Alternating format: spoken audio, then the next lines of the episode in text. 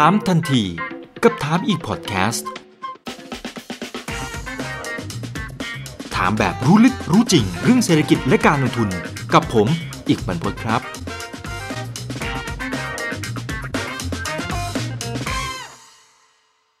วันนี้ได้เรียนเชิญแขกรับเชิญมาต้องบอกว่าเป็นสุดยอดนะครับ เป็นกูรูด้านน้ำมันเลยนะครับ กับทางด้านของพี่สุวัสดิ์สินสาโดกครับ กรรมการผู้จัดการบริษัทหลักทรัพย์ที่ปรึกษาการลงทุน FSS International จำกัดครับ สวัสดีครับพี่สุวัสดิ์ครับ สวัสดีครับ สวัสดีครับ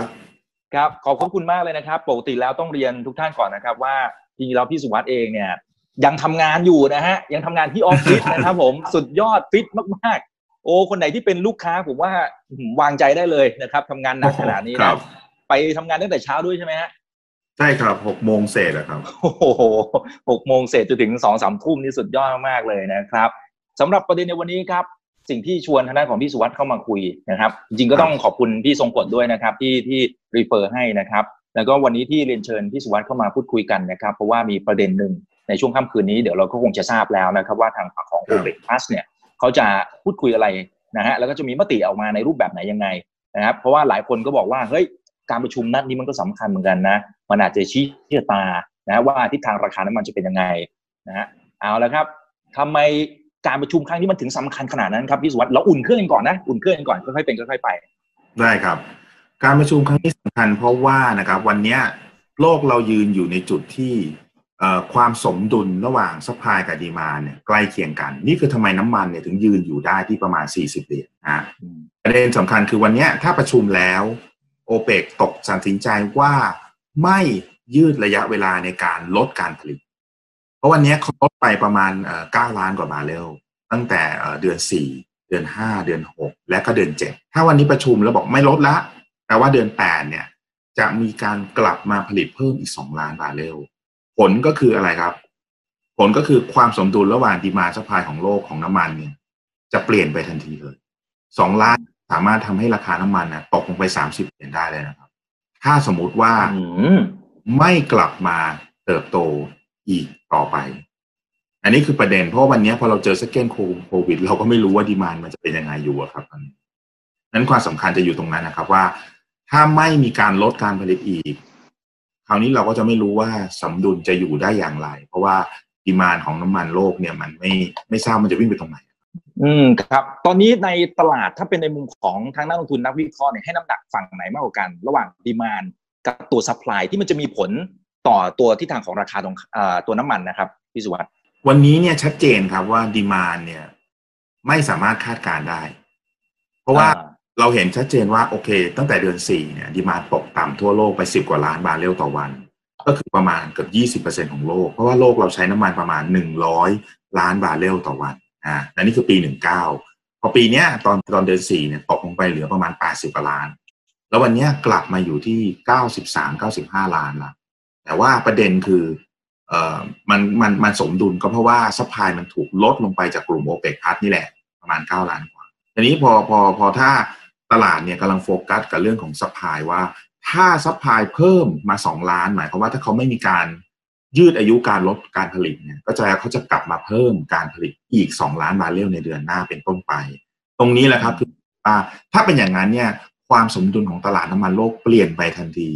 แล้ววันนี้การที่เราตลาดเขากังวลในเรื่องของเอ่อ second wave ทั่วโลกเนี่ยมันมีโอกาสจะทำให้ demand เนี่ยลดลงกลับไปอีกก็ได้นะครับ เพราะล็อกดาวน์มันเป็นอีกนั้นโดยโดยกล่าวสรุปก็คือว่า supply demand ที่มัน balance อยู่ปัจจุบัน มันอาจจะเอียงอีกครั้งหนึ่งถูกไหมฮะมันอาจจะเอียงเข้า เอ่อเขาเรียกว่าเกินดุล หรือว่า oversupply ซึ่งอันนี้ก็จะมีทำมากเกินไป ตกลงมาอีกครั้งหนึ่งได้ ราคาน้ำมันก็อาจจะตกต่ำลงมาจาก40เนี่ยลงมาจะเหลือ30อีกก็ได้นะครับ ครับครับ แล้วเท่าที่ทางด้านของพี่สุวัสด์เนี่ยอ่านเกมนะครับว่าไอ้รอบนี้เนี่ยทางฝั่งของ OPEC Plus เนี่ยเขาน่าจะไปทางไหนนะครับ เราพอที่จะ วิเคราะห์ท่าทีของแต่ละประเทศโดยเฉพาะพี่ใหญ่อย่างซาอุดิอาระเบียเนี่ยเราพอจะเห็นท่าทีได้ไหมฮะผมว่าโดยภาพรวมเนี่ย ผมว่าเขาไม่น่าจะกล้ากำลังการผลิตอีกสองล้าน เพราะตอนนี้มันอยู่ในจุดที่ภาษาเราต้องเรียกว่าหมิ่นเมย์มากนะครับ ว่า เอ๊ะถ้าถ้าเขาเพิ่มการผลิตสองล้านเดือนหน้าเนี่ย แล้วซับดีมานมันไม่วิ่งตามนะ ผมว่าน้ำมันจะลงกลับไปสามสิบสบายๆเลย แล้วตรงนั้นจะเป็นจุดที่ทำให้พี่ใหญ่อย่างซาอุเอง หรือรัสเซียเอง หรือแม้แต่เชลออยเองก็ก็จะมีปัญหากันหมด แต่จริง ๆ แล้วคนที่มีปัญหามากที่สุดคือซาอุนะเพราะต้นทุนที่สุดในโลกอยู่สักสิบกว่าเหรียญเท่านั้นเอง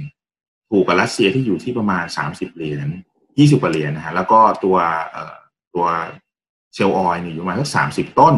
แต่ปัญหาของซาอุคือต้องการเงินมาค้ำจุนบัลลังก์ตัวเองก็ภาษาเราเรียกง่ายๆ เขาเนี่ยเป็นราชวงศ์เพียงไม่ไม่ไม่กี่ราชวงศ์ที่ยังปกครองประเทศโดยโดยใช้ subsidy อะภาษาเราเรียกเงินเงินอุดหนุนประชาชน เพราะฉะนั้นเดี๋ยวเราจะได้ยินบ่อยๆ ว่า เอ๊ะทำไมราคาน้ำมันของซาอุต้นทุนถูก แล้วทำไมเขาถึงมีปัญหา ต้องออกบอลมาอันอย่งนั้นอย่างนี้ เพราะว่าเขาจำเป็นต้องใช้เงินมากนะครับ ในการอุดหนุนประชาชนนั่นเอง ตรงนี้คือคีย์สำคัญที่ต้องเข้าใจว่าทำไมซาอุเนี่ย จำเป็นถึงอยากจะได้น้ำมันสูงไม่ใช่ต่ำเอาแต่แต่รอบที่แล้วนะครับ ตอนที่ที่มีการเหมือนกับคุยกันนะครับ แล้วก็ไปสู้ครักับบรัสเซียอเมริกาอะไรพวกนี้เขาก็กดเขาเป็นคนกดลงไปไม่ใช่เหรอฮะตอนนั้นเขาทำไปเพื่ออะไรฮะเดือนสี่เนี่ยอืมจริงๆแล้วว่าคนที่ trigger จริงๆอะคือรัสเซียก่อน คือรัสเซียต้นทุนสามสิบเหรียญก็จริง แต่ว่ารัสเซียเนี่ยมีกองทุนสำรองของประเทศสูงเป็นอันดับสองของโลก หมายความว่า รัสเซียมีเงินทุนสำรองที่จะทนน้ำมันต่ำเนี่ยได้ไปสองปีสามปีเลยพอเข้าใจผมพูดใช่ไหมฮะว่ารัสเซียเป็นผู้ส่งอคอรักบรายใหญ่และอืมด้วยถูกไหมฮะรัสเซียนี่จะส่งทั้งแก๊สทั้งน้ำมันเลยนะครับ แต่ว่าปัญหาคือซาอุเนี่ยส่งน้ำมันเป็นหลักแปลว่าซาอุอะไซส์พอๆกับรัสเซียในเชิงน้ำมันอเมริกา แต่แก๊สเนี่ย รัสเซียมีเยอะกว่าส่งออกมากกว่า เพราะฉะนั้นกล่าวสรุปก็คือว่ารัสเซียเนี่ยสามารถที่จะทนทานน้ำมันต่ำได้นาน อืม ซาอุเนี่ยไม่ได้ ไม่ถึงปีด้วยซ้ำเพราะฉะนั้นจุดว่าครั้งที่แล้วเนี่ยคนที่เดินออกจากโต๊ะการเจรจาแล้วบอกไม่เอาละ ไม่ร่วม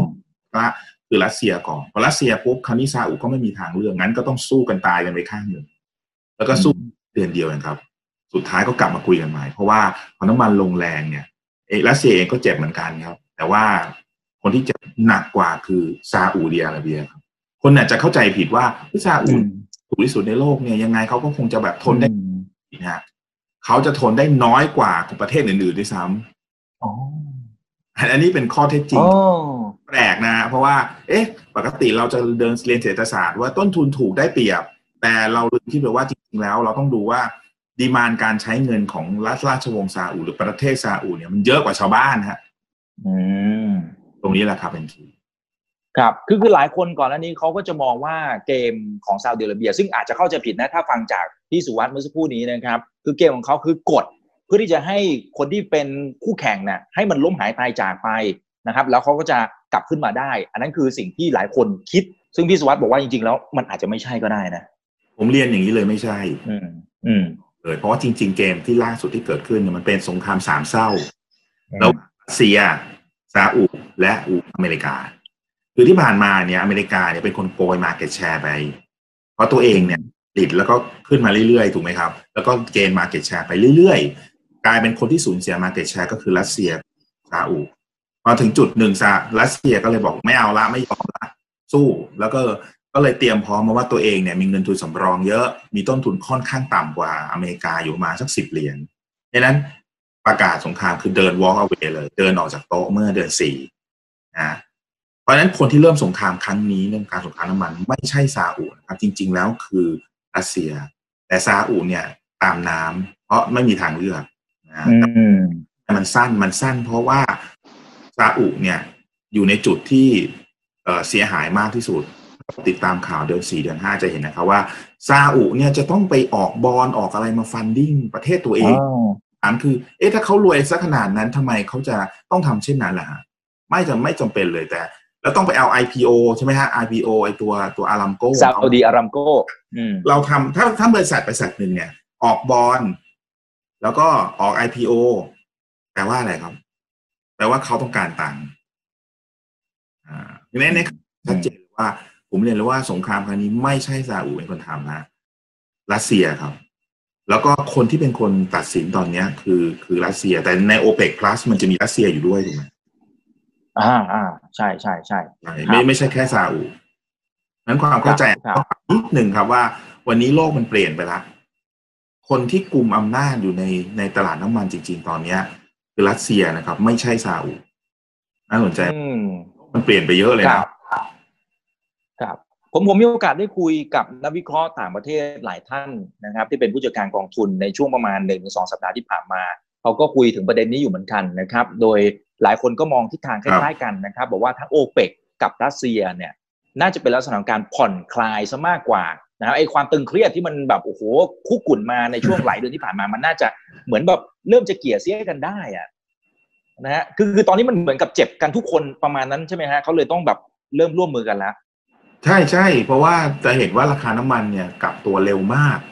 จากสิบอืมสิบห้าเหรียญบอททอมเนี่ยแป๊บเดียวเองนะครับกลับมาสี่สิบแล้วยืนเลย แล้วสี่สิบเนี่ยเป็นจุดที่หนึ่งซาอุเนี่ย พอพอรับไหว อ่า ไม่ไม่ไม่ไม่ใช่ยี่สิบอย่างเงี้ยครับสองก็คือซาเซียเนี่ยกำไร แต่เนี่ยต้องบอกเลยเป็นจุดที่คนสามเศร้าทำเหลือคนสุดท้ายใช่ไหมตัวสุดท้ายก็คืออเมริกาเชลออเมริกา แต่การว่าเชลออยเนี่ยยังไม่โอเค ผมบอกเลยว่าวันเนี้ยเป็นจุดที่มินที่แบบเขาเรียกตัดสินเลยว่า ถ้าน้ำมันวิ่งไปห้าสิบแล้วขึ้นปูดไปห้าสิบห้านะ สิ่งที่จะตามมาแน่นอนนะครับ คือการเพิ่มกำลังการผลิต เพิ่มเพิ่มการผลิตของเชลออยเพราะเชลออยต้นทุนเนี่ยอยู่ที่สามสิบเหรียญแต่ว่าเขาอะจะต้องดูว่าถ้าราคาน้ำมันแค่สี่สิบเนี่ยเขาจะแบบลังเลว่าเออเราจะกลับมาเยอะดีไหมเพราะว่าอาจจะขาดทุนดี แต่ถ้าน้ำมันสี่สิบห้าห้าสิบนะเขาจะไม่ลังเลละคราวนี้การกลับมาปุ๊บเนี่ยการให้สมดุลน้ำมันเปลี่ยนอีกเพราะวันนี้ผมคิดว่าถ้าซาอุเนี่ยทำให้น้ำมันเนี่ย ลี่ยนแปลงไปแบบจากสมดุลสี่สิบอีเตอร์ว่าลงเขาก็เสียขึ้นเขาก็จะเสียในอนาคต เพราะว่าเชลออยเนี่ยจะกลับมาเร็วเกินไป มันก็จะกลับไปสู่อีหลอบเดิมอะครับ เหมือนปีที่แล้วอะครับว่าอ้าวเชลออยเป็นคนเทคมาเก็ตแชร์มันก็จะวนไปวนมาอย่างเงี้ยพูดจริง ๆ นะครับตอนนี้ผมว่ามันเป็นยืนสงครามน้ำมันเนี่ยมันมันยืนอยู่ในจุดที่เราเรียกว่า prisoner game อะว่าเรียกว่าเฮ้ยซาอุก็ต้องคิดว่าเอ๊ะเชลออยมันจะเอายังไง โดยเฉพาะทรัมป์ใช่ไหมอ้าวเออก็ต้องคิดว่าเอ๊ะ อันนี้จะเอายังไง คือทำยังไงให้ตัวเองดีที่สุด ตอนนี้มันกลายเป็นเป็นสงครามที่น่าสนใจว่า เอ้ยมันเหมือนกับต้องอ่านเกมกันอะเพราะว่ามันไม่มีอำนาจใครเนี่ยอ่าเหนือใครมากจะชัดเจนนะครับมันกลายอืมมันคสรับงครามที่ผมว่ามันไอ้ไอ้เป็นฮะ ยังไงครับ อืมครับก่อนก่อนก่อนหน้านี้นะครับ ตอนที่ราคามันต่ำเตี้ยเลี่ยดินนะครับ บางช่วงไอ้ตัวฟิวเจอร์มันติดลบซะด้วยซ้ำนะครับ มันก็เริ่มมีกระแสข่าว เช่นไอ้พวกบริษัทเทรดดิ้งน้ำมันอะไรต่างๆ ในสิงคโปร์ล้มหายตายจากไปเชลออยนะครับ ทางฝั่งอเมริกาก็ก็ทยอยล้มละลายไปเหมือนกันเนี่ยนะครับ พอมันขึ้นมาระดับนี้เนี่ยประมาณสัก 40 เหรียญบวกลบนิดหน่อยนะครับ มันยังมีภาพนั้นอยู่ไหมหรือจริงๆแล้วเนี่ยมันก็ยังพอเอาตัวรอดกันได้ ในภาพรวมนะครับของอินดัสทรีถ้าเราเจาะที่เชลออยก่อนที่เป็นตัวหลักเนี่ยเป็น marginal player หลักดีกว่าเขาเนี่ยตอนนี้เนี่ยเขาสามารถกลับมาได้สักสามแสนห้าแสนบาร์เรลแต่เขาหายไปสองล้านนะครับสองล้านบาร์เรลซึ่งซึ่งตรงเนี้ยวันนี้ผมเรียนว่าสามแสนห้าแสนเพราะพวกนั้นเนี่ยคือต้นทุนต่ำส่วนหนึ่งต่ำกว่าราคาสี่สิบอันที่สองก็เป็นเรื่องของการที่เขาอะจำเป็นต้องกลับมา เพราะว่าเขามีพันธะอะครับว่า เอ้ยเขาเขามี เข้าท่อเขามีค่าเช่าท่าเขามีสัญญาซื้อขายน้ำมันอยู่ เพราะฉะนั้นถ้าเขาไม่กลับมาเนี่ยเขาก็จะไม่มีเงินที่จะทำตรงนั้น จ่ายตรงนั้น แล้วก็ไม่มีเงินในการที่จะจ่ายดอกเบี้ยเพราะฉะนั้นพวกเนี้ยเขาก็ต้องกลับมาแต่แต่ถ้าถ้าสมมติน้ำมันอยู่ที่สี่สิบอย่างนี้นะครับ ผมผมฟันเลยว่า จะต้องมีเชลออยเนี่ยไปแบงค์ครัปซี่ล้มละลายกันอีกประมาณสักยี่สิบสามสิบเปอร์เซ็นของทั้งหมดเลย เพราะว่าไม่มีกระแสเงินสดมากพอในการที่จะมาหมุนทำธุรกิจต่อไปเพราะฉะนั้นก็กลับมาไม่ได้ เพราะฉะนั้นจุดจุดตรงนี้มันทำให้ผมมองว่า ถ้าซาอุสามารถรักษาตรงนี้ไว้หนึ่งราคาไม่ต่ำเกิน ไม่สูงเกินไปสองสามารถที่จะทำร้ายไม่ใช่ทำไม่ถ้าไม่ถึงกับทำลายนะครับทำร้ายเชลออยได้ว่า สมมติถ้าหายไปได้ยี่สิบสามสิบเปอร์เซ็นเนี่ยเจ๊งไปเนี่ยต่อให้น้ำมันขึ้นอีกรอบหนึ่งต่อไปอีกหกเดือนขึ้นใช่ไหมฮะสามสิบเปอร์เซ็นนี้มันก็จะเจ๊งไปแล้วไงครับ มันกลับมาไม่ได้แล้วอะผมว่าตรงเนี้ยเป็นเกมที่เขาอยากให้มันเกิดมากกว่า เขาก็จะลากน้ำมันให้มันอยู่สักสี่สิบสามสี่สิบกว่าสี่สิบห้าเงี้ยไปสักพักๆหนึ่งนะฮะผมคิดว่าประมาณถึงปลายปี แล้วก็พอถึงเกิดเหตุการณ์นั้นน่ะเชลออยล้มหายตายจากไปแล้วส่วนหนึ่งคราวเนี้ยพอเขาทำน้ำมันขึ้นสักห้าสิบห้าสิบห้าเนี่ย ตลาดมันก็จะไม่ไม่ไม่ถูกดอมิเนตด้วยเชลออยเหมือนกับก่อนหน้านี้อีกคือแต่เราต้องทำให้ ยี่สิบสามสิบเปอร์เซ็นต์ของเชลออยเนี่ยมันต้องเจ๊งก่อนนะครับ คือวันนี้ตรงนั้นยังยังไม่นานพอครับ เปรียบเสมือนสายการบินตัวนี้ครับเจ๊งถึงหมดยังครับ ยังครับ คุณต้องลากไปอีกสามเดือนหกเดือนนะครับ เนี่ยเจ๊งแน่นอนหลักการนั่นนะครับ อืมอืมครับ อันนั้นคือฝั่งเชลออยนะครับ คุณสวุฒิผมไม่รู้ออกเสียงถูกหรือเปล่านะนะครับ บอกว่าเอ๊ะอย่างนี้แสดงว่าเกมของเขาคือการแช่ราคาเอาไว้ค่าเชลออยสิหรือเปล่า ใช่เลยครับคำพูดนี้ถูกเลยฮะคือเขาต้องการแช่ราคาสักสี่สิบบวกลบไม่ให้เกินสี่สิบห้า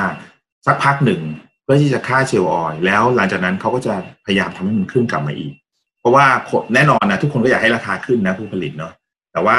ถ้าขึ้นเร็วเกินไป ถ้าคุณดิจับกลับไปย้อนกลับไปดูนะ ตอนที่เราปีหนึ่งสี่หนึ่งห้าหนึ่งหกอะพอราคาน้ำมันมันขึ้นเร็วเกินไปใช่ไหมสุดท้ายแล้วอะเชลออยกลับมาเยอะกว่าเดิมอีก และเร็วกว่าเดิมอีกสุดท้ายมันก็เลยกลายเป็นวงจรรอบที่สองที่มันเกิดวันนี้ก็เพราะว่าครั้งที่แล้วอะซาอุเนี่ยต้องเรียกว่าประเมินผิด ประเมินเชลออยผิด แล้วรอบนี้เขามีบทเรียนนะแต่รอบนี้ต่างกันนิดนึงตรงที่ว่า มีรัสเซียมาร่วมด้วยคือรอบที่แล้วไม่มีรัสเซียนะรัสเซียไม่ได้เกี่ยวอะไรเลยนะสมการนี้ไม่มีเลยหนึ่งสี่หนึ่งห้าหนึ่งหกวันนี้มีรัสเซียเข้ามาร่วมด้วย แต่รัสเซียก็อยู่พวกเดียวกับซาอุนะครับเพราะว่ายังไงเนี่ยก็อยู่มองอเมริกาเป็นเป็น คู่แข่งทางตลาดน้ำมัน หลายคนก็งงนะว่าเอ๊ะถ้ารัสเซียเนี่ยเขามองว่าทางการเมืองเนี่ยเป็นคู่แข่งอเมริกาถูกถูกไหมครับ แต่ว่าถ้าถ้าตัวซาอุเป็นพันธมิตรอเมริกาในเชิงการเมืองใช่ไหมแต่ผมเรียนเลยว่าในเชิงตลาดน้ำมันแต่ตอนนี้มันเป็นคู่แข่งกัน ไม่ได้ไปด้วยกัน ก็แปลกดีนะครับ อืมครับโอ้นี่มันเป็นเกมระดับโลกนะครับ ที่ต้องเฝ้าติดตามกันวัดวิเคราะห์ทางฝั่งของเชลออยไป แล้วถ้าเป็นฝั่งพวกน้ำมันล่ะ อ่าหรือหรืออาจจะให้เห็นภาพเลยนะ ต้นน้ำกลางน้ำปลายน้ำใครที่เป็นผู้เล่นนะครับ บ้างนะครับ แล้วแล้วถ้าราคาน้ำมันขึ้น ใครได้ประโยชน์ ใครเสียประโยชน์ ถ้าราคาน้ำมันลง ใครได้ประโยชน์ใครเสียประโยชน์ครับ วันนี้เนี่ยต้องเรียนว่าสมมุติถ้าเราเรียนว่าต้นน้ำนะครับ เป็นสอพออย่างเงี้ยเป็นต้นเนาะปลายน้ำก็จะเป็นลงกัน แล้วลงไปอีกก็จะเป็นปีโตเคมเรามีสามันแล้วกันนะครับ ตอนนี้ที่แย่ที่สุดเลยนะครับ คือลงกัน ราะลงกันเนี่ยวันนี้ฝั่งดีมาเนี่ยโอ้โหย่ำแย่ โดยเฉพาะน้ำมันเจ็คนี่ไม่รู้อีก ปีหนึ่งจะไม่รู้เลยนะครับ แล้วก็ไอตัวน้ำมันดีเซลเองแก๊สโซลีนฟื้นขึ้นมาก็ยังไม่กลับมาเท่าเดิมเพราะฉะนั้นมาจิ้นของสินค้าเหล่านี้แย่ต้องเรียกว่าใช้คำว่าแย่นะครับอันนี้พอฝั่งต้นทุนเนี่ยมันเด้งขึ้นมาจากสิบเหรียญมาเป็นสี่สิบแล้วแล้วก็ซาอุเองเนี่ยก็ขึ้นราคา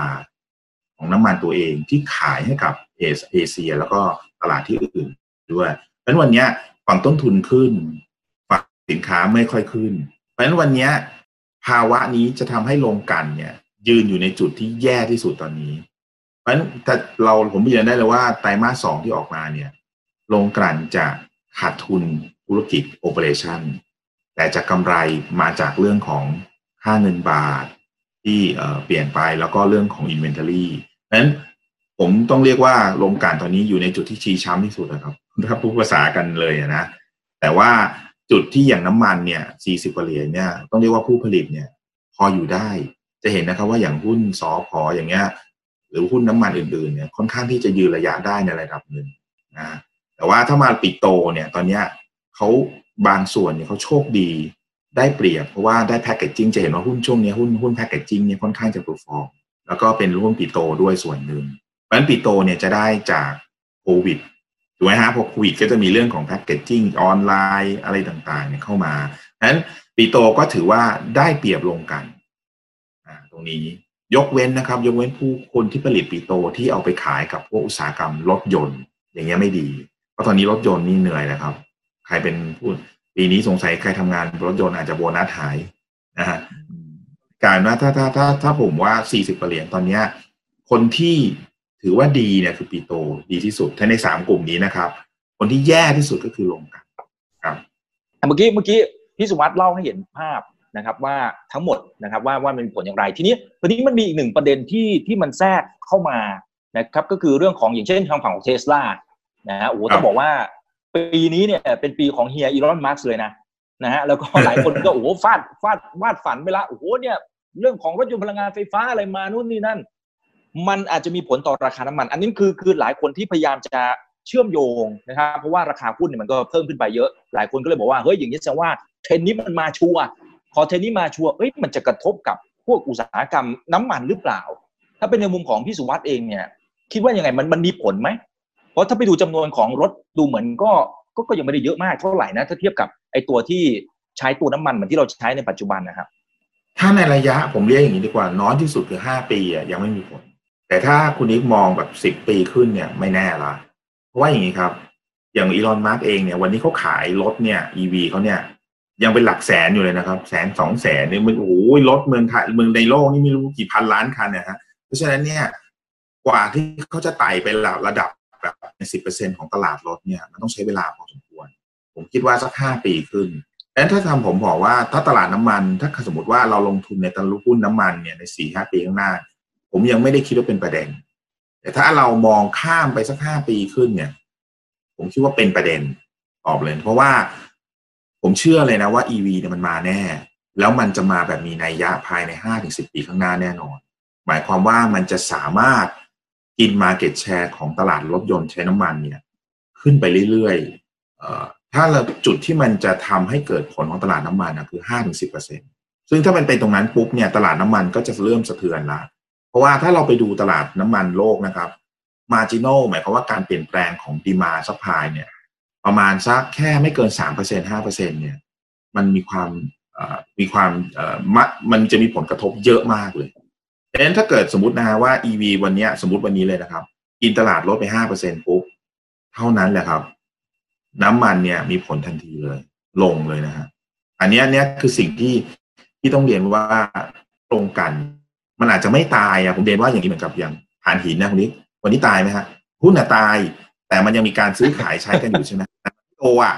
แล้วแล้วถามว่าน้ำมันมันจะเป็นอย่างนั้นมันผมว่าห้าถึงสิบปีข้างหน้ามันจะเป็นประมาณนั้นแหละครับ คือถามว่าถ่านหินเราเลิกใช้ในโลกไหมไม่ครับ มันก็ยังใช้กันอยู่มากพอสมควรนะ แต่ว่ามันไม่มีการเติบโตครับ ราคาก็ต่ำเตี้ยเลี่ยดิน ถ้าเป็นอย่างนั้นปุ๊บผู้ผลิตก็ไม่ได้ make money ไม่ได้ทำกำไรอะไร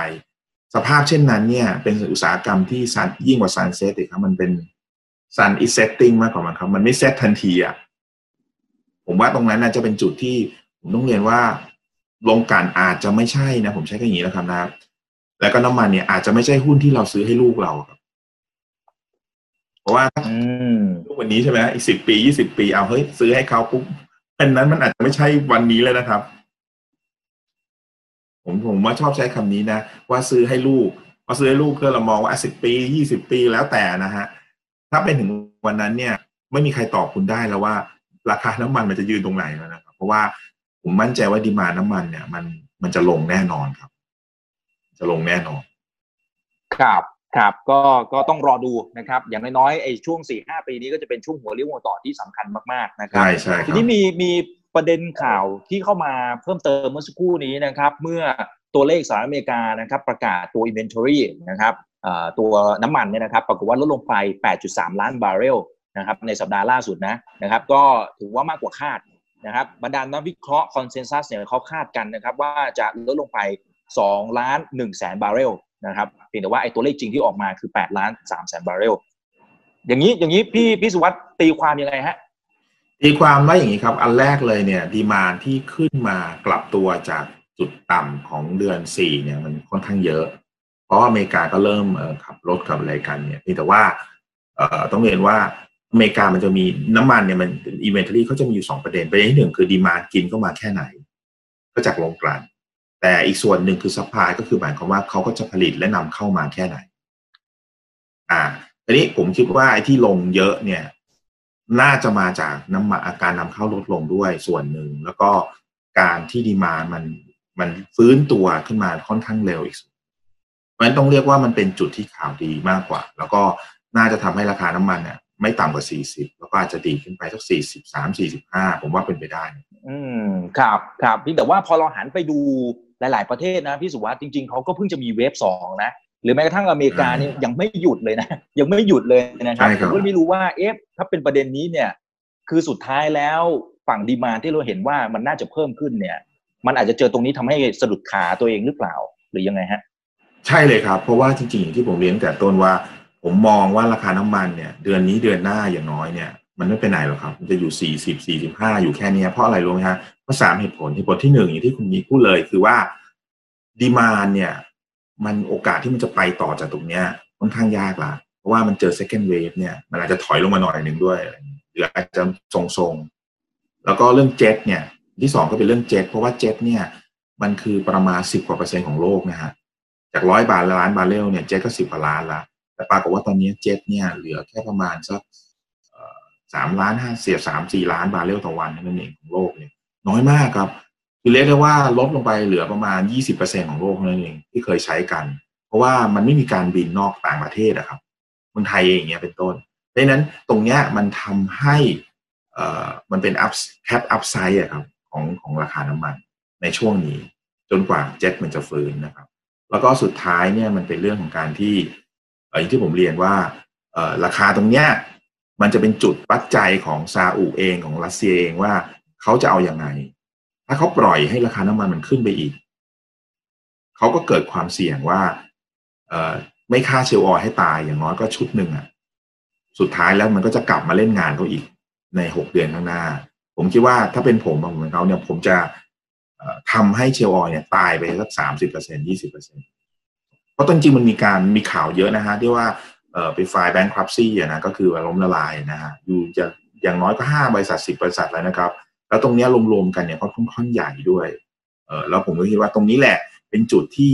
เขาควรจะทำนโยบายเช่นนี้ ที่จะลดการผลิตค่าเจลอส่วนหนึ่งไป แล้วผมว่าในในมีเดียมเทอมเนี่ยเขาจะได้ปีเพราะฉะนั้นผมก็ก็เชื่อว่า ราคาน้ำมันไม่ไม่น่าจะไปได้ไกลหรอกครับ ต่อให้ข่าวที่คุณนี้พูดเนี่ย มันก็อาจจะกระชากขึ้นมาหน่อยนึง แต่อาการที่ว่ามันจะทะลุไปสี่สิบห้าไปสี่สิบแปดเนี่ย ผมไม่เห็น อืม ครับ คือผมไม่ได้พยายามน้ำมันอะเชิญฮะครับครับ โอเค ทีนี้เมื่อกี้มีท่านหนึ่งถามก็ประเด็นน่าสนใจเหมือนกันเขาบอกว่าช่วยอธิบายหน่อยนะครับ ที่บอกว่าเนี่ยน้ำมันเจ็ตนู่นนี่นั่นอะไรต่างๆนี่นะครับ มันมีประเภทยังไงบ้างนะครับ เช่น บางท่านบอกว่าอ่าเจ็ตดีเซลอะไรพวกนี้ครับแล้วใครที่เป็น demand ฝั่ง demand ของผู้ใช้นะครับ เขาจะได้เข้าใจในเรื่องของพื้นฐานนะครับเราจะได้ดู demand ได้ถูกว่า อ๋อ ถ้ากลุ่มนี้มา ถ้าคนขับรถเยอะ เนี่ยน้ำมันประเภทนี้เดี๋ยวมันมาแน่ อันนี้ยกตัวอย่างเฉยๆนะครับ ครับครับครับก็คืออย่างนี้ครับ สมมุติว่าโรงกลั่นเนี่ยเขาผลิตน้ำมันร้อยเปอร์เซ็นต์ร้อยเปอร์เซ็นต์เนี่ยจะเป็นดีเซลประมาณห้าสิบเปอร์เซ็นต์จะเป็นเอ่อเบนซินน้ำมันเบนซินเนี่ยประมาณทั้งยี่สิบสามสิบเปอร์เซ็นต์แล้วก็เป็นน้ำมันเจ็ตประมาณ10%ที่เหลือก็จะเป็นน้ำมันเตา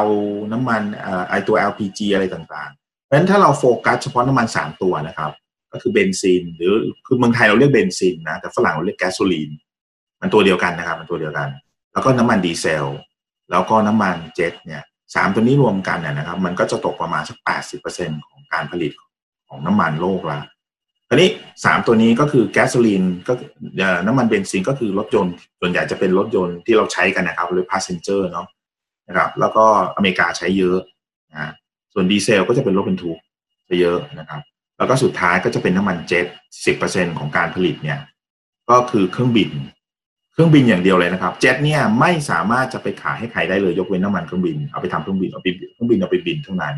เพราะฉะนั้นที่ผมพูดว่าน้ำมันเครื่องบินเพราะว่า tourism เนี่ยการท่องเที่ยวเนี่ยวันนี้การบินต่างประเทศนี่มันหายไปเลยนะครับ เพราะฉะนั้นเนี่ย demand ของน้ำมันเครื่องบินหรือเจ็ตเนี่ยมัน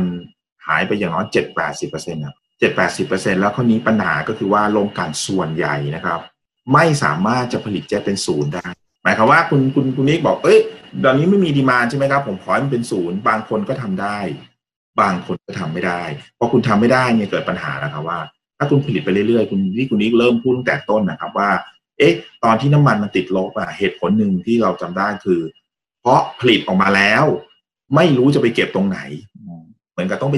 จ่ายเงินให้อีกคนหนึ่งขนไปเก็บที่อื่นทำให้ราคาน้ำมันเนี่ย ติดลบ ตอนนั้นนะฮะเหตุผลวันนี้ก็คือเจ็ตเหมือนกันว่าวันนี้ผลิตออกมาแล้ว ไม่มีคนซื้อไปใช้เท่าไหร่พอไม่มีปุ๊บอาเกิดอะไรขึ้นนะฮะลงกันก็ก็จำเป็นต้องลดการผลิต เพราะฉะนั้นทุกวันนี้นะครับลงกลั่นทุกคนนะฮะไทยรวมทั้งประเทศในประเทศไทยด้วยนะครับ ต้องลดการผลิตลง เพราะน้ำมันสามชนิด โดยเฉพาะตัวเจ็ตที่ไปใช้ทำบินเครื่องบินเนี่ยดีมานหายไปเจ็ดแปดสิบเปอร์เซ็นของโลกครับแล้วโอกาสที่จะกลับมาเนี่ยผมว่ายากมาก เพราะว่ามันยังมี second wave แม้แต่ประเทศไทยเราเองเรายังไม่ได้เปิดให้คนเมืองนอกเข้ามาเลยยกเว้นยกเว้นอียิปต์นะครับที่เข้ามาแล้วไปแล้วนะก็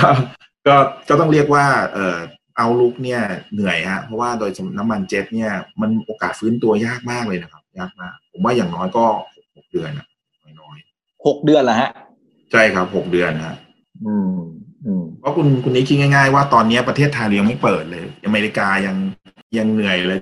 ครับครับ มีบางท่านบอกว่าเอาล่ะคือถ้าสมมติมองระยะยาวๆหน่อยนะครับย้อนกลับไปเมื่อกี้ในเรื่องของประเด็นที่ไอ้รถยนต์พลังงานไฟฟ้าอะไรต่างๆนะครับที่อาจจะมีส่วนไปกระตุกดีมานอะไรต่างๆ ทางฝั่งตรงนู้นเนี่ยนะครับ ทีนี้ทีนี้ประเด็น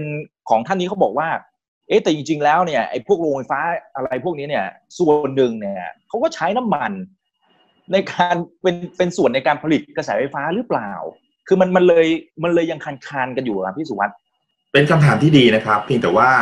โลกมันเปลี่ยนไปเยอะฮะสมัยก่อนเราคุยง่ายๆ ครับว่าเอางี้ก่อนเอาประเทศไทยก็ได้ครับ ประเทศไทยวันนี้ไฟฟ้าที่ผลิตจากน้ำมันนะครับ ไม่ถึงห้าเปอร์เซ็นน้อยกว่าห้าเปอร์เซ็นที่เหลือมาจากไหนครับมาจากแก๊สหกสิบกว่าเปอร์เซ็นต์มาจากถ่านหินยี่สิบเปอร์เซ็นตมาจาก renewable พวกโซลาร์วินอะไรพวกเนี้ยครับ ประมาณสิบเปอร์เซ็น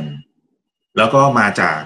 พลังน้ำอีกแล้วก็นำ เข้ามาจากลาวอะไรเงี้ยฮะประมาณสักเกือบสิบเปอร์เซ็นเพราะฉะนั้นบทสรุปก็คือว่าวันนี้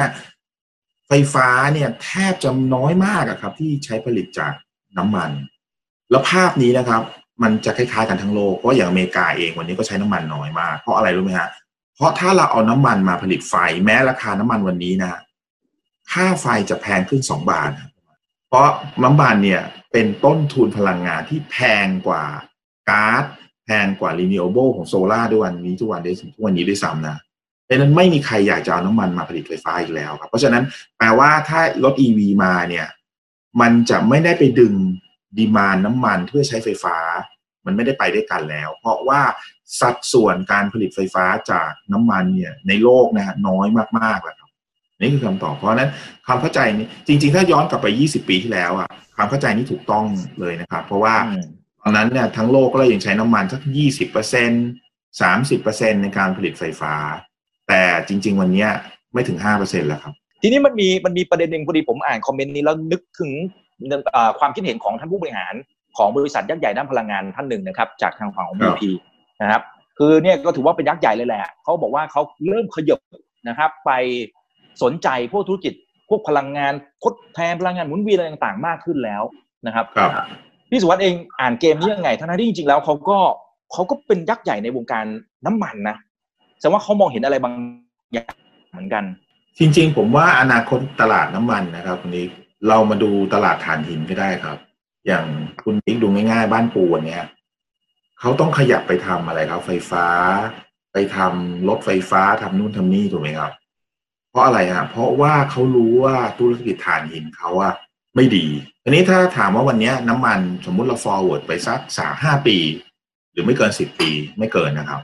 มันจะอยู่สภาพเหมือนกับที่ตลาดถ่านหินเป็นวันนี้ครับ ไม่ตายแต่ไม่โตทำแล้วก็ไม่ค่อยกำไร มันจะเป็นสไตล์อย่างเงี้ครับ แล้วก็คนที่อยู่เนี่ย ถ้าแบบเป็นต้นทุนที่ลงไปแล้วอค่าเสื่อมหมดแล้ว อย่างนี้ก็พออยู่ได้ ถ้าให้มาสร้างใหม่ก็ทำไม่ไหว ผมว่าสภาพมันจะกลายเป็นอย่างนั้นไป เพราะฉะนั้น กราบสรุปก็คือว่า วันนี้ตลาดน้ำมันเนี่ยผมไม่เคยพูดว่ามันจะตายเป็นศูนย์ผมไม่เคยพูดอย่างนั้นแต่ผมจะบอกว่าตลาดน้ำมันเนี่ยจะเดินไปสู่จุดที่ตลาดถ่านหินเป็นอยู่คือ ไม่ตายไม่โต แต่ไม่ดีอ่าเพราะฉะนั้นเนี่ยผู้บริหารอย่าง BP เขาก็เห็น ถ้าเขานั่งอยู่เฉยๆวันนี้ห้าปีสิบปีเขาก็จะเดินไปอยู่จุดนั้นเพราะฉะนั้นวันนี้เนี่ยในเมื่อเขายังพอจะสร้างกำไรจากการขายน้ำมันได้ ก็เอาตรงเนี้ย ลงธุรกิจอื่น ๆ เพื่อจะมาชดเชยกำไรที่จะต้องหายไปในอนาคตของการขายน้ำมันอันนี้ผมบอกอย่างนี้เลย เพราะว่ามันเป็นเทรนที่เราหนีไม่ได้ครับหนีไม่ได้แน่อืมครับ คุณธีรพงศ์บอกว่าจบสงครามน้ำมันรอบนี้นะ ต้นทุนขุดเจาะเชลออยเชลแก๊สก็จะถูกลงหรือเปล่านะครับ เหมือนกับในช่วงหลังปี 58 แล้วก็จะวนไปได้นะครับ จนกระทั่งสามารถแข่งขันกันได้หมด มันจะเป็นลักษณะนี้ไหมครับ ผมเรียนว่ามันจะลดลงแต่ไม่มาก เพราะว่าอย่างนี้ครับ ลองคิดง่าย ๆ ว่าจากจุดเริ่มต้นหนึ่งเหมือนอย่างโซลาร์ฟาร์มเนี้ยมันเคยอยู่ที่ร้อยล้านบาทต่อเมกวันนี้ลงมา 30 ล้าน ตอนนี้ลงมา 26 ล้าน ถามว่า 26 ล้านจะลงไป 1 ล้านได้ไหมคำตอบคือไม่ได้ เพราะว่ามันมันมีจุดหนึ่งที่มันจะจะลงไม่ได้ละ ต้นทุนของเชลออยก็เหมือนกันครับ เคยอยู่ที่ประมาณ 80 เหรียญร้อยเหรียญ เมื่อสัก 10 ปีที่แล้ว ก็ลดลงต่อเนื่องจนกระทั่งวันนี้นะครับ อยู่ที่ประมาณ 31เหรียญ32เหรียญคือลดลงมาต่อเนื่องแต่หลังๆเนี่ยต้องเรียนว่าปีหลังๆเนี่ยลดลงน้อยละปีละเหรียญสองเหรียญอย่างมากนะครับ แล้วก็พอถึงจุดหนึ่งอะเขาก็คาดการณ์กันว่าต้นทุนเชลออยไม่สามารถจะลดลงได้ต่ำกว่า 20เหรียญนะ25ถึง28เพราะฉะนั้นผมตอบเลยว่าต่อให้วันรอบนี้จบไปเนี่ย รอบหน้ามาเนี่ย เชลออยก็ไม่สามารถจะลดลงได้มากกว่านี้แล้วครับ เพราะว่าเพราะว่า พัฒนาการประสิทธิภาพต่างๆ ในการที่จะลดต้นทุนเนี่ยมันไปถึงเกือบจะสุดละเพราะฉะนั้นก็ก็ทำให้การลดต้นทุนเขาอะไม่สามารถจะไปต่อได้มาก ดังนั้นเนี่ยผมผมฟันเลยว่า วันนี้เชลออยเนี่ยต้นทุนที่ที่มันจะไปอยู่บอททอมเนี่ยมันน่าจะอยู่สักยี่สิบแปดยี่สิบเจ็ดซึ่งใกล้ละอาจจะสักสามสี่เหรียญเท่านั้นเองจากวันนี้แล้วแล้วถ้าเป็นแค่นั้นจริง ๆ เนี่ย ตลาดน้ำมันก็จะไม่ได้มีการเปลี่ยนแปลงเยอะ เออถือว่านั้นรอบที่แล้วกับรอบนี้ไม่เหมือนกันรอบที่แล้วเนี่ยผมจำได้ว่าเชลออยลดลดต้นทุนได้ประมาณสักสี่จากสี่สิบกว่าเหรียญเนี่ยเหลือสักสามสิบกว่าเหรียญแต่รอบนี้จากสามสิบกว่าเหรียญเนี่ยน่าจะลงไปเหลือแค่ยี่สิบแปดเหรียญนั่นเองซึ่งซึ่งเป็นไปไม่ได้ที่จะลงยี่สิบเหรียญเป็นไปไม่ได้เลยครับ ตัวตัวรัสเซียเองเนี่ยที่ที่เขาผลิตทุกวันเนี้เขามีหลุมน้ำมันนี่ใหญ่มากๆเลยนะครับ ใหญ่กว่าเชิวอนหมายเท่า Economy of Scale เยอะ ต้นทุนของเขาเนี่ยยังอยู่ยี่สิบสาสิบเหรียญเลยนะนั้นผมผมผมผมต้องตอบว่าคงไม่ได้แบบที่เอ่อที่ถามมาครับ คือลงได้นิดหน่อยเองครับ ครับ อ่าโอเค คุณเมกครับคุณเมกบอกว่า ถ้าน้ำมันราคาเพิ่มขึ้น อเมริกาเขาจะผลิตเพิ่มไหมครับนะแล้วถ้าสมมติว่าไปดูตัวราคาน้ำมันนะตอนนี้เนี่ยมันจะมีแรงขายออกมาหรือเปล่านะฮะคือถ้าน้ำมันขึ้นก็ต้องเรียนว่าขึ้นมากกว่า 45ถึง50 เหรียญ อย่างที่ผมเรียนต้นว่า ถ้าขึ้นถึง4 5 5 0เหรียญเนี่ยเชลออยจะกลับมาผลิตมากขึ้นอย่างมีนัยยะ แต่ถ้าสมมุติว่าราคาน้ำมันอยู่ที่ 45 บวกลบเนี่ยการกลับมาจะน้อย ก็จะหมายความว่าทั้งซาอุทั้งรัสเซียเองก็จะยังมีมาเก็ตแชร์เยอะอยู่ แล้วก็รอมีโอกาสที่จะรอให้อะไรครับ ส่วนหนึ่งก็คือทำให้คนที่มีต้นทุนสูงของเชลออยเนี่ยล้มหายตายจากไป ล้มละลายไป อีกส่วนหนึ่งก็เป็นเรื่องของการที่รอให้ดีมานเนี่ย second wave third wave ของโลกเนี่ยดีขึ้น สมมติเรา forward ไปต้นปีหน้าเนี่ยมันก็จะทำให้มีมีเวลาทำให้ดีมานของน้ำมันโลกเนี่ยกลับตัวขึ้นมาด้วย ผมว่าภาพมันจะเป็นอย่างนี้เพราะฉะนั้น ถ้าถ้าคนที่จะลงทุนน้ำมันตอนนี้ผมว่ามันจะเป็นเลนจ์พาวอะคือมีแคบมีแบรนด์ที่ค่อนข้างแคบสี่สิบสี่สิบห้าอย่างเงี้ยถือว่าห้าสิบห้าเหรียญนี่ถือว่าน้อยมากนะสำหรับตลาดน้ำมัน ครับครับในช่วงที่ผ่านมาเราก็เห็นครับ โดยเฉพาะปีนี้นะ ชัดเจนเลยครับห้าเหรียญนี่เด็กๆเลยครับใช่วันเดียวก็ได้ครับใช่ครับวันเดียวก็ได้ละนะฮะคุณธนวัฒน์บอกว่าการบริโภคน้ำมันของโลกถ้าไปดูอุตสาหกรรมไหน หรือเซกเตอร์ไหนที่มีสัดส่วนการบริโภคสูงที่สุด อันนี้เมื่อกี้พี่สุวัสด์ตอบไปบ้างแล้วนะครับนะฮะมีมีอะไรอยากจะเสริมไหมครับ อุตสาหกรรมน้ำมันของโลกนะส่วนใหญ่แล้วเนี่ยต้องเรียนว่ามากกว่าสองในสามเนี่ยก็คือการเราเรียก transportation ก็คือการขนส่งรถบรรทุกอย่างรถเอ่อรถโดยสารอะไรต่างๆเนี่ยหรือว่ารถที่เราขับกันรถเก่งเนี่ยน้ำมันตอนนี้ต้องเรียกว่าแทบจะไม่ได้ทำอย่างอื่นแล้วแค่สิบเปอร์เซ็นไปตลาดน้ำมันเครื่องบิน แล้วก็ที่เหลือทั้งดีเซลทั้งเบนซินเนี่ยประมาณสักเจ็ดสิบเปอร์เซ็นตนะครับก็เป็นในการการเดินทางการขนส่ง นั้นวันนี้เราต้องเรียกว่า ถ้าไม่มีการเดินทางหรือขนส่ง หรือการเดินทางหรือการขนส่ง เปลี่ยนรูปแบบสมมติแล้วกันนะครับเปลี่ยนรูปแบบไปเป็น EV อย่างเงี้ยทั้งหมดร้อยเปอร์เซ็นต์เนี่ยการใช้น้ำมันก็ก็คือเกือบจะหายไปหมดเลย ก็จะเหลือแต่เครื่องบินที่บินไงครับเพราะเครื่องบินเนี่ยใช้รถใช้ไฟฟ้าไม่ได้ยังไม่ได้นะครับ เครื่องบินยังต้องใช้น้ำมันอยู่ครับครับครับไม่แน่เขาอนาคตอีลอนมาร์เขาอาจจะคิดเครื่องบินไฟฟ้าหรือเปล่าผมก็ไม่รู้นะ ไม่แน่นะครับ เพราะเห็นเห็นมีข่าวอยู่เหมือนกันนะครับ ว่ามีบางบริษัทก็พยายามจะทดลอง แต่ก็ไม่แน่ใจเหมือนกันว่าพอถึงเวลาจริงๆเนี่ยเรากล้าขึ้นหรือเปล่าอันนี้ไม่ไม่รู้เหมือนกันนะรวมถึงไอ้พวกไร้คนขับ อืมโอเค คุณภูเบศนะครับ จาก YouTube บอกว่าหุ้นน้ำมันประเทศไทยเนี่ยต้องดูตลาดอะไรครับ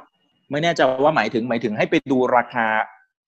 Brent หรือ West Texas หรือเปล่า อันนี้คือคำถามของคุณภูเบศหรือเปล่าไม่แน่ใจนะ ก็ลองตอบไปก่อนแล้วกันนะครับ ว่าถ้าเป็นเมืองเนี่ยเออจริง ๆ เราดูดูไบเป็นหลัก เพราะว่าเออสอพอเองหรือว่าบลทเองรือแม้แต่โรงกลั่นเองทุกๆโรงเนี่ย ส่วนใหญ่แล้วเนี่ยเขาก็จะอ้างอิงต้นทุนที่เขาซื้อน้ำมันมา หรือขายน้ำมันไปเนี่ย กับดูไบเป็นหลัก ก็จะมีส่วนน้อยที่ลีกอิงกับเบรนท์นะครับส่วน WTI เนี่ยเขาไม่ได้ใช้เลยอีกอ้างอิงนะครับ อันนั้นจะเป็นตลาดอเมริกาไม่ไม่ได้เกี่ยวกับเราเท่าไหร่ ดังนั้นถ้าถ้าเราจะติดตามหุ้นน้ำมันเนี่ย ให้ดูดูไบเป็นหลัก อืมครับครับ อันนั้นก็จะล้อๆกันไปนะครับเออคุณสวุฒิบอกว่า คุณสุวัสด์คิดว่าปตทเขาปรับตัวทันไหม ถ้าผมตอบตรงๆก็เป็นไปได้ยากตอบงี้แล้วกันนะฮะเพราะว่าปตทเนี่ย เออเขายังยังยังขายน้ำมันอยู่ แล้วก็เออตัวแก๊สเนี่ยที่เขาก็ยังต้องเรียกว่ามอนอพอลีอยู่ในเมืองไทยตอนเนี้ย เพราะฉะนั้นกำไรของเขามากกว่าสองในสามเนี่ยมาจากตลาดน้ำมันมันนั้นมาจากน้ำมันกับแก๊สสองอย่างแต่สิ่งที่ปตทพยายามทำอยู่ปรับตัวเนี่ยก็คือทำอะไรฮะหนึ่งการที่เขาจะเอาเอาบริษัทมามามาเข้าตลาด ตัวตัวที่เราทราบอืมอันนี้ก็จะเป็นการปรับตัวชนิดหนึ่งเพราะว่าเเขาพยายามที่จะผันตัวเองเนี่ยไปทำเขาเรียกว่าอะไรรีเทลนะฮะธุรกิจ retail ใช่ไหมเพราะฉะนั้นเนี่ยผมคิดว่าตรงนั้นนะก็จะเป็นการปรับตัวชนิดหนึ่ง แต่ถ้าเรามองด้านอื่น ๆ เนี่ยปตทเองก็ยังอยู่ในน้ำมันก๊าซแล้วก็เป็น petrochem โรงกลั่น ซึ่งซึ่งอันนี้ก็ยังไม่ได้หนีไปเท่าไหร่นะครับ แต่ถ้าเราลองไปเทียบผมเทียบอย่างนี้แล้วกัน เทียบกับบางท่านอาจจะรู้จักบริษัทที่ Reliance ที่อินเดียเขาเป็นกลุ่มที่ใหญ่ที่ตอนนี้มีชื่อเสียงที่ตอนนี้รวยกว่าบัฟเฟตอีกนะเจ้าของเนี่ยเขามีบ้านอยู่หลายแอมบานี่ฮะ เศรษฐีแอมบานี่อันเนี้ยมันน่าสนใจในกรณีว่าเขาก็เลิกเขาก็มีโรงกลั่นมี petro มีอะไรเหมือนกลุ่มปตทเลยอะครับกลุ่มใหญ่แต่ว่าสิ่งที่เขาทำคืออะไรครับกลายเป็นว่าเขามีธุรกิจอื่นที่ไม่เกี่ยวกับน้ำมัน เช่น ปิด telecom นะฮะเช่น ล่าสุดที่เขาไปจับมือกับ Facebook อะครับขายหุ้นให้ Facebook แล้วก็ไปทำแพลตฟอร์มไอ้พวกอีคอมเมิร์ซทำอะไร telecom อะไรต่างๆ จะเห็นชัดเจนว่ากลุ่ม Reliance เนี่ยเขาเขาวาง goal มาเอาไว้ซึ่งกับการเปลี่ยนแปลงของอนาคตละ แต่ว่าอย่างปตทเองเนี่ยยังแทบไม่ได้ทำอะไรตรงนั้นเท่าไหร่ผมคิดว่าถ้าถามการปรับตัวเนี่ยยังยังยังสู้ทางนั้นไม่ได้ แล้วก็ผมก็ยังมองว่า ถ้าน้ำมันเนี่ยวันนี้หายไปเลยนะ สมมุตินะครับแล้วอีวีมาแทนหมดผมว่าปตทเหนื่อยนะ เพราะว่าไฟฟ้าเองก็ยังเป็นกำไรให้เขาไม่ได้เยอะมากเท่าไหร่ถ้าเทียบกับน้ำมันนะครับเพราะฉะนั้นผมผมคิดว่าถือว่าปรับตัวช้าไปหน่อยครับ อืมครับครับอ่าเดี๋ยวต้องเฝ้าติดตามกันนะครับ คุณสุขสารบอกว่ารัฐบาลเนี่ยเขาจะสนับสนุนรถ e ีวีหรือครับ ก็ในเมื่อรัฐบาลเองก็ถือหุ้นบริษัทน้ำมันอยู่นะ อ่าอ่านเกมยังไงครับ เออเขาถือน้ำมันเขาถือบริษัทน้ำมันใช่ฮะแต่ว่าประเด็นคืออย่างนี้ครับ ผมว่ารัฐบาลเนี้ยมีความคิดหนึ่งที่ที่เราอาจจะต้องคิดดูว่าเมืองไทยเนี่ย อุตสาหกรรมส่งออกมันมีอะไรครับ อิเล็กทรอนิกส์รถยนต์ถูกไหมฮะรถยนต์น้ำมันนะฮะแล้วก็เอออาจจะเป็น เรื่องของลงชิ้นส่วนชิ้นส่วนไฟฟ้า แล้วก็ petrochem อ่าอย่างเงี้ยหลักๆเราจะมีประมาณนี้ แล้วก็ที่เหลืออาจจะเป็นเรื่องอาหาร food อะไรบ้าง แต่สิ่งที่ผมอยากจะพูดคืออย่างนี้ครับอิเล็กทรอนิกส์เมืองไทยเนี่ยเมื่อก่อนเรายิ่งใหญ่เรื่องของฮาร์ดดิสก์ใช่ไหมฮะแล้วพอโลกมันเปลี่ยนไปใช้ flash driveฮาร์ดดิสก์เราก็เจ๊งหมดเลยครับ เพราะว่าอะไรครับ เพราะว่าเราปรับตัวไม่ทัน คือกระแสการเปลี่ยนของฮาร์ดดิสก์เนี่ยไปเป็น flash drive เนี่ยมันไปแล้ว ที่ผมพูดอย่างนี้เพราะว่าวันนี้มันกำลังจะเกิดอุตสาหกรรมรถยนต์ ซึ่งเป็นอุตสาหกรรมหลักหนึ่งของเมืองไทยอยู่อันนี้ถ้ารัฐบาลไม่ทำอะไรเลยเนี่ย อุตสาหกรรมรถยนต์มันก็จะเปลี่ยนมันก็จะตายไปเหมือนกัน จริง ๆ แล้วผมว่าเราลองดูอย่างนี้สิครับว่าโตโยต้าเองเนี่ย ขนาดตัวเองไม่เป็นเบอร์หนึ่งของโลกมาก่อนใช่ไหมแล้วก็พยายามที่จะไปทำรถไฟฟ้าให้ช้าที่สุด เพราะว่าถ้าเกิดเขาไปเร็วเนี่ย ไอ้ส่วนที่เขามีความจุดแข็งในเรื่องของรถน้ำมันเขาก็จะเสียเปรียบ แต่วันเนี้ยพอมาเจอเทสลาปุ๊บไม่ได้ละเทสลานี่เขาไปนู่นแล้วครับ แล้วมาเก็ตใหญ่กว่าโตโยต้าไปเรียบร้อยแล้ว เพราะฉะนั้นดังนั้นเนี่ยโตโยต้าเนี่ยไม่ทำไม่ได้แล้วต้องใช้คำว่าอย่างนี้โดนบังคับ เพราะถ้าไม่ทำเนี่ยผมบอกบอกได้เลยนะ อีกไม่กี่ปีข้างหน้าโตโยต้าจะเป็นโนเกียสองถูกไหมครับ แต่ว่าโนเกียเนี่ยมันมันปัดเออเขาเขาเขาเขาไปเร็วฮะ เพราะอะไรรู้ไหมฮะ เพราะว่ามันเป็นมือถือไงครับ มือถือเนี่ย สินค้ามันมีอายุสั้นถูกไหมครับ ปีหนึ่งสองปีเปลี่ยนแล้วแต่รถมันไม่ใช่ไงมันมีไซเคิลยาวหน่อยทำให้ผู้ผลิตรถยนต์มีเวลาที่จะปรับตัวแล้วก็เปลี่ยนแปลงได้ แต่ถ้าเขาไม่เปลี่ยนวันนี้นะครับ ผมมั่นใจเลยโตโยต้าจะเป็นเนียโนเกียสองคือพูดง่ายๆอีกห้าปีสิบปี เราอาจจะไม่เห็นโตโยต้าอีกได้ เพราะฉะนั้นผมพูดได้เลยว่า รัฐบาลเราจึงต้องส่งเสริมรถไฟฟ้าครับแล้วจริงๆ ถ้าเราดูภาษีดูเอ่อต่างๆที่ที่เขาผลิต ที่เขาส่งเสริมกันตอนเนี้ยผมผมเชื่อว่ารัฐบาลเขาเข้าใจนะว่าถ้าเขาไม่ทำเนี่ย ประเทศไทยก็จะสูญเสียออโต้export ไปอีกอันหนึ่งซึ่งตอนนี้เราสูญเสียอิเล็กทรอนิกส์ไปแล้ว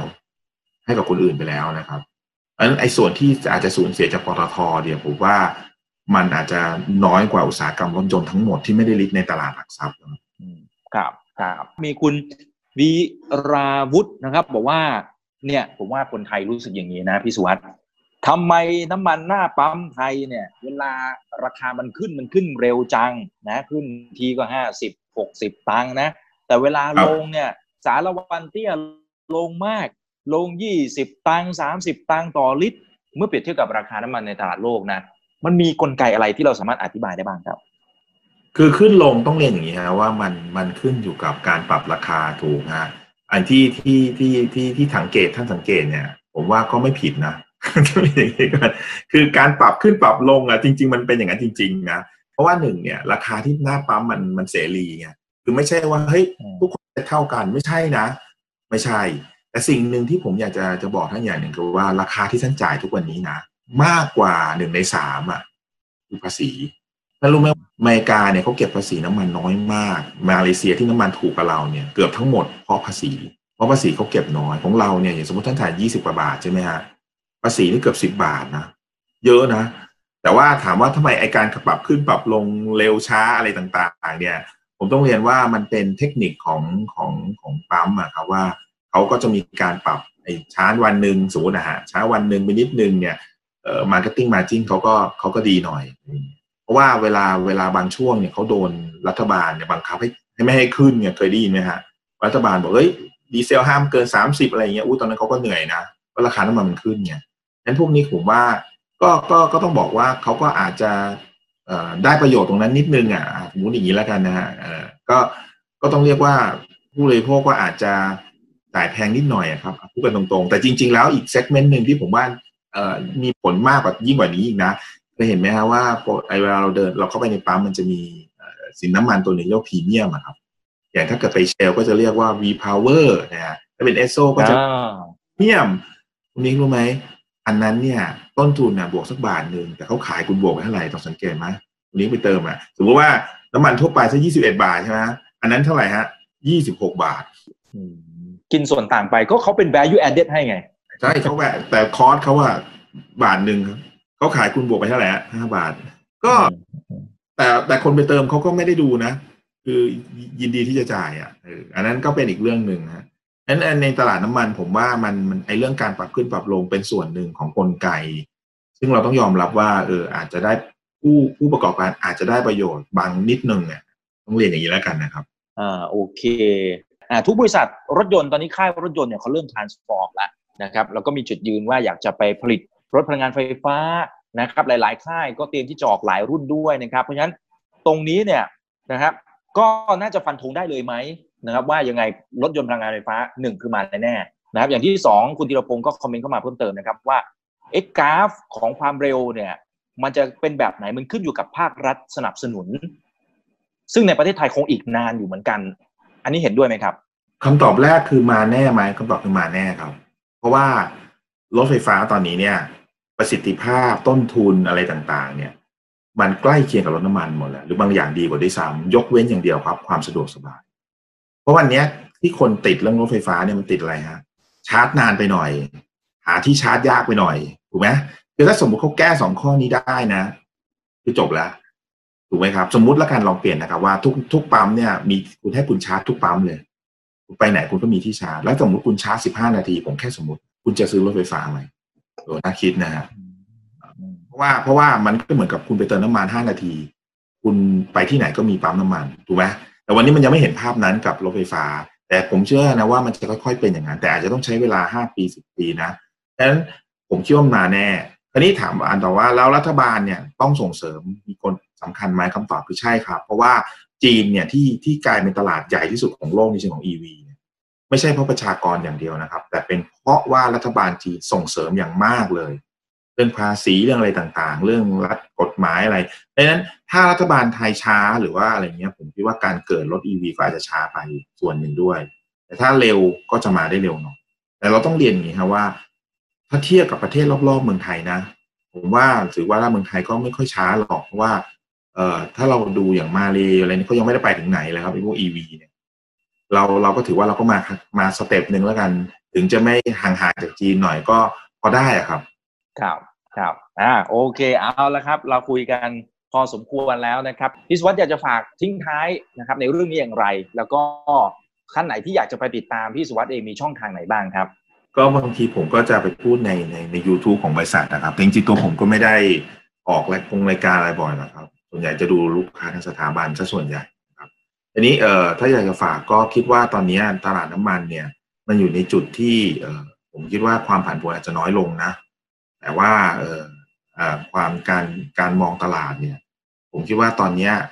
EV เนี่ยถ้าเราดูรถ EV ผมฝากนี้แล้วกันรถหุ้น EV เนี่ยมันไม่ใช่แค่เทสลาที่ขึ้นนะครับ มันมีหุ้นอีกหลายตัวที่ขึ้นหลายเป็นเท่าๆเลยปีนี้นั่นแปลว่าวันนี้ทีม EV อะถ้ามองในมุมของการซื้อรถ มองในมุมของการลงทุนนะฮะภายในหนึ่งปีถึงสองปีข้างหน้า ผมคิดว่ามันเป็นธีมที่น่าสนใจมาก เพราะฉะนั้น หลายๆท่านลองมองหาดูนะครับว่าหุ้นกลุ่มนี้มันมีตัวไหนบ้างเมืองไทยมันก็พอมีอย่างเงี้ยเจ้าตัวอย่างอย่าง EA เนี่ยหุ้นก็ขึ้นมาเยอะเหมือนกัน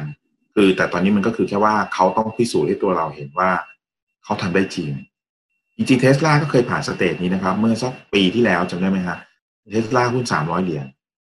วันนี้พันหกแล้วครับ เพราะว่าเทสลาเขาพิสูจน์ตัวเขาเองว่าสิ่งที่เขาทำเนี่ยมัน work มันได้ละผมว่า EV มันเป็นเรื่องใหม่ ไม่ใช่เทคโนโลยีใหม่นะครับ แต่เป็นเรื่องใหม่ที่หลายหลายคนต้องผ่านจุดของ economy of scale ให้ได้นะครับพอได้แล้วเนี่ยบริษัทกำไรหรือว่าอะไรต่างๆ มันก็จะไป เพราะฉะนั้นผมว่าตลาดน้ำมันตอนนี้อาจจะดูไม่ค่อยน่าสนใจเท่ากับตลาด EV นะครับอันนี้คือสิ่งที่ผมฝากไว้ครับครับได้ครับขอบพระคุณมากครับพี่สุวัสดิ์เดี๋ยวยังไงเดี๋ยวผมขออนุญาตเรียนเชิญใหม่นะครับถ้ามันมีประเด็นที่เกี่ยวข้องอย่างไรนะนะครัครับบผมก็หวังว่าจะเป็นประโยชน์กับทุกๆท่านนะครับลากันไปก่อนครับ สวัสดีครับ อย่าลืมนะครับว่าเริ่มต้นวันนี้ดีที่สุด ขอให้ทุกท่านโชคดี และขอให้มีเสรีภาพในการใช้ชีวิต ผมอีกบรรพศครับ